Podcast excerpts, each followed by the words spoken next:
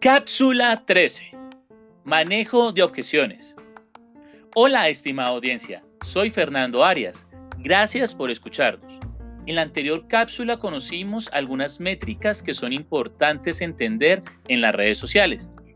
El día de hoy, en nuestra cápsula 13, vamos a conocer algunas recomendaciones de los expertos para manejar y lograr superar las objeciones cuando ofrecemos un producto o servicio. Bienvenidos.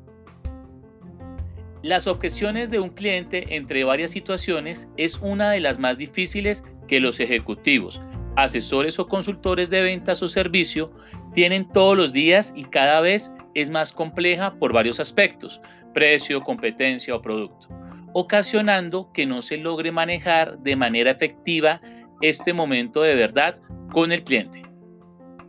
Para lograr este manejo, los expertos recomiendan cuatro pasos que son claves. Paso número uno. Determine la objeción real. Muchas veces el cliente da muchas razones para objetar, pero tenga en cuenta que no debemos ignorar ninguna objeción. Organice cuáles son las que pueden ser falsas y las que pueden ser reales. Tome nota y determine cuál es la objeción real. Paso número 2. Entender la objeción ya tiene claro la objeción real. Profundice la objeción. Haga preguntas como, ¿me puede hablar más de?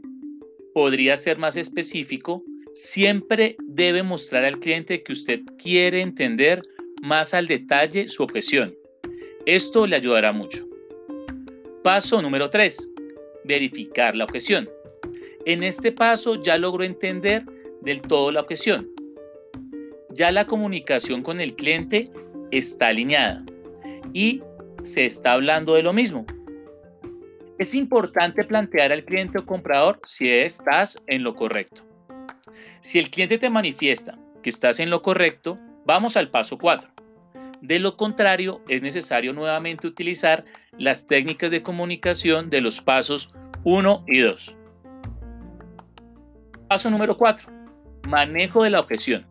En este punto ya puedes desbordar todas tus habilidades. Provee información adicional, servicios de valor agregado. Utiliza todas tus armas comerciales. Ejemplo, muestras, conocimiento, todas tus habilidades puestas hacia el cliente.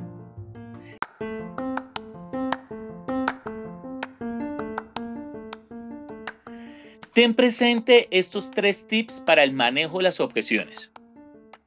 Conocer bien el negocio, mantente al día, conoce el mercado, tu marca, tus clientes. Perfeccionar la habilidad de convertir objeciones en beneficios es clave y siempre piensa como lo aprendí de un asesor en la ciudad de Barranquilla. Abro comillas. Para mí una objeción es una oportunidad de venta. Cierro comillas. Sé conciso. El hablar mucho puede agravar o agrandar la objeción. Reglas de oro para el manejo de una objeción. No discutas con el cliente. No uses palabras como pero o sí pero. Cámbielas por. Un punto interesante. No conteste demasiado rápido. Haga una breve pausa y reflexione sobre lo que el cliente dijo. Si contesta demasiado rápido, el cliente sentirá que lo presiona no de una respuesta muy larga. Recuerde que las personas no compran por su habilidad para contestar las objeciones. Compran porque quieren los beneficios de su producto. No se enfrasque en discusiones sin sentido. Algunas objeciones no pueden tener contestación.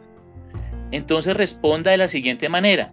Señor Pedro Pérez, le he entregado la mejor respuesta que puedo dar por el momento hay otra cosa que quiero mencionarle y siga con sus demás argumentos. No adivine una respuesta.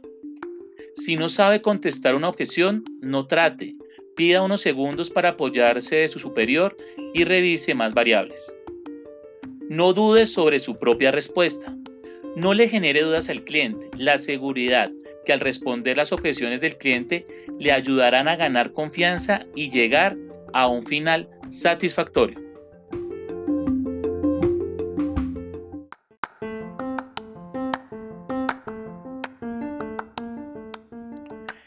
Mil gracias por escucharnos. Esperamos que estos minutos contribuyan a su conocimiento desde todos los niveles y frentes de sus compañías. Un saludo muy especial a todos los asesores de servicio de todas las compañías. Gracias a ustedes es posible resolver muchas inquietudes, solicitudes y requerimientos. Recuerden que estuvo con ustedes Fernando Arias y si tienen dudas o quieren profundizar algún tema entregado en nuestras cápsulas, pueden seguirme y dejarme su mensaje en Instagram como arroba fernando.arias.col o en nuestra nueva página de internet fernandoari.wordpress.com. Ahí podrán ponerse al día en todas las cápsulas, dejarnos sus comentarios, sugerencias y apoyarlos en lo que requieran. Recuerden compartir este audio con sus amigos, familiares y colegas. Y termino con esta frase del señor Walt Disney, abro comillas. El secreto para hacer realidad los sueños puede ser resumido en cuatro Cs. Curiosidad, confianza, coraje y constancia. Y la mayor de todas es la confianza. Una excelente semana para todos. Salud y bendiciones para ustedes y sus familias. Por favor, mucho autocuidado y cumplimiento de las normas de distanciamiento y bioseguridad.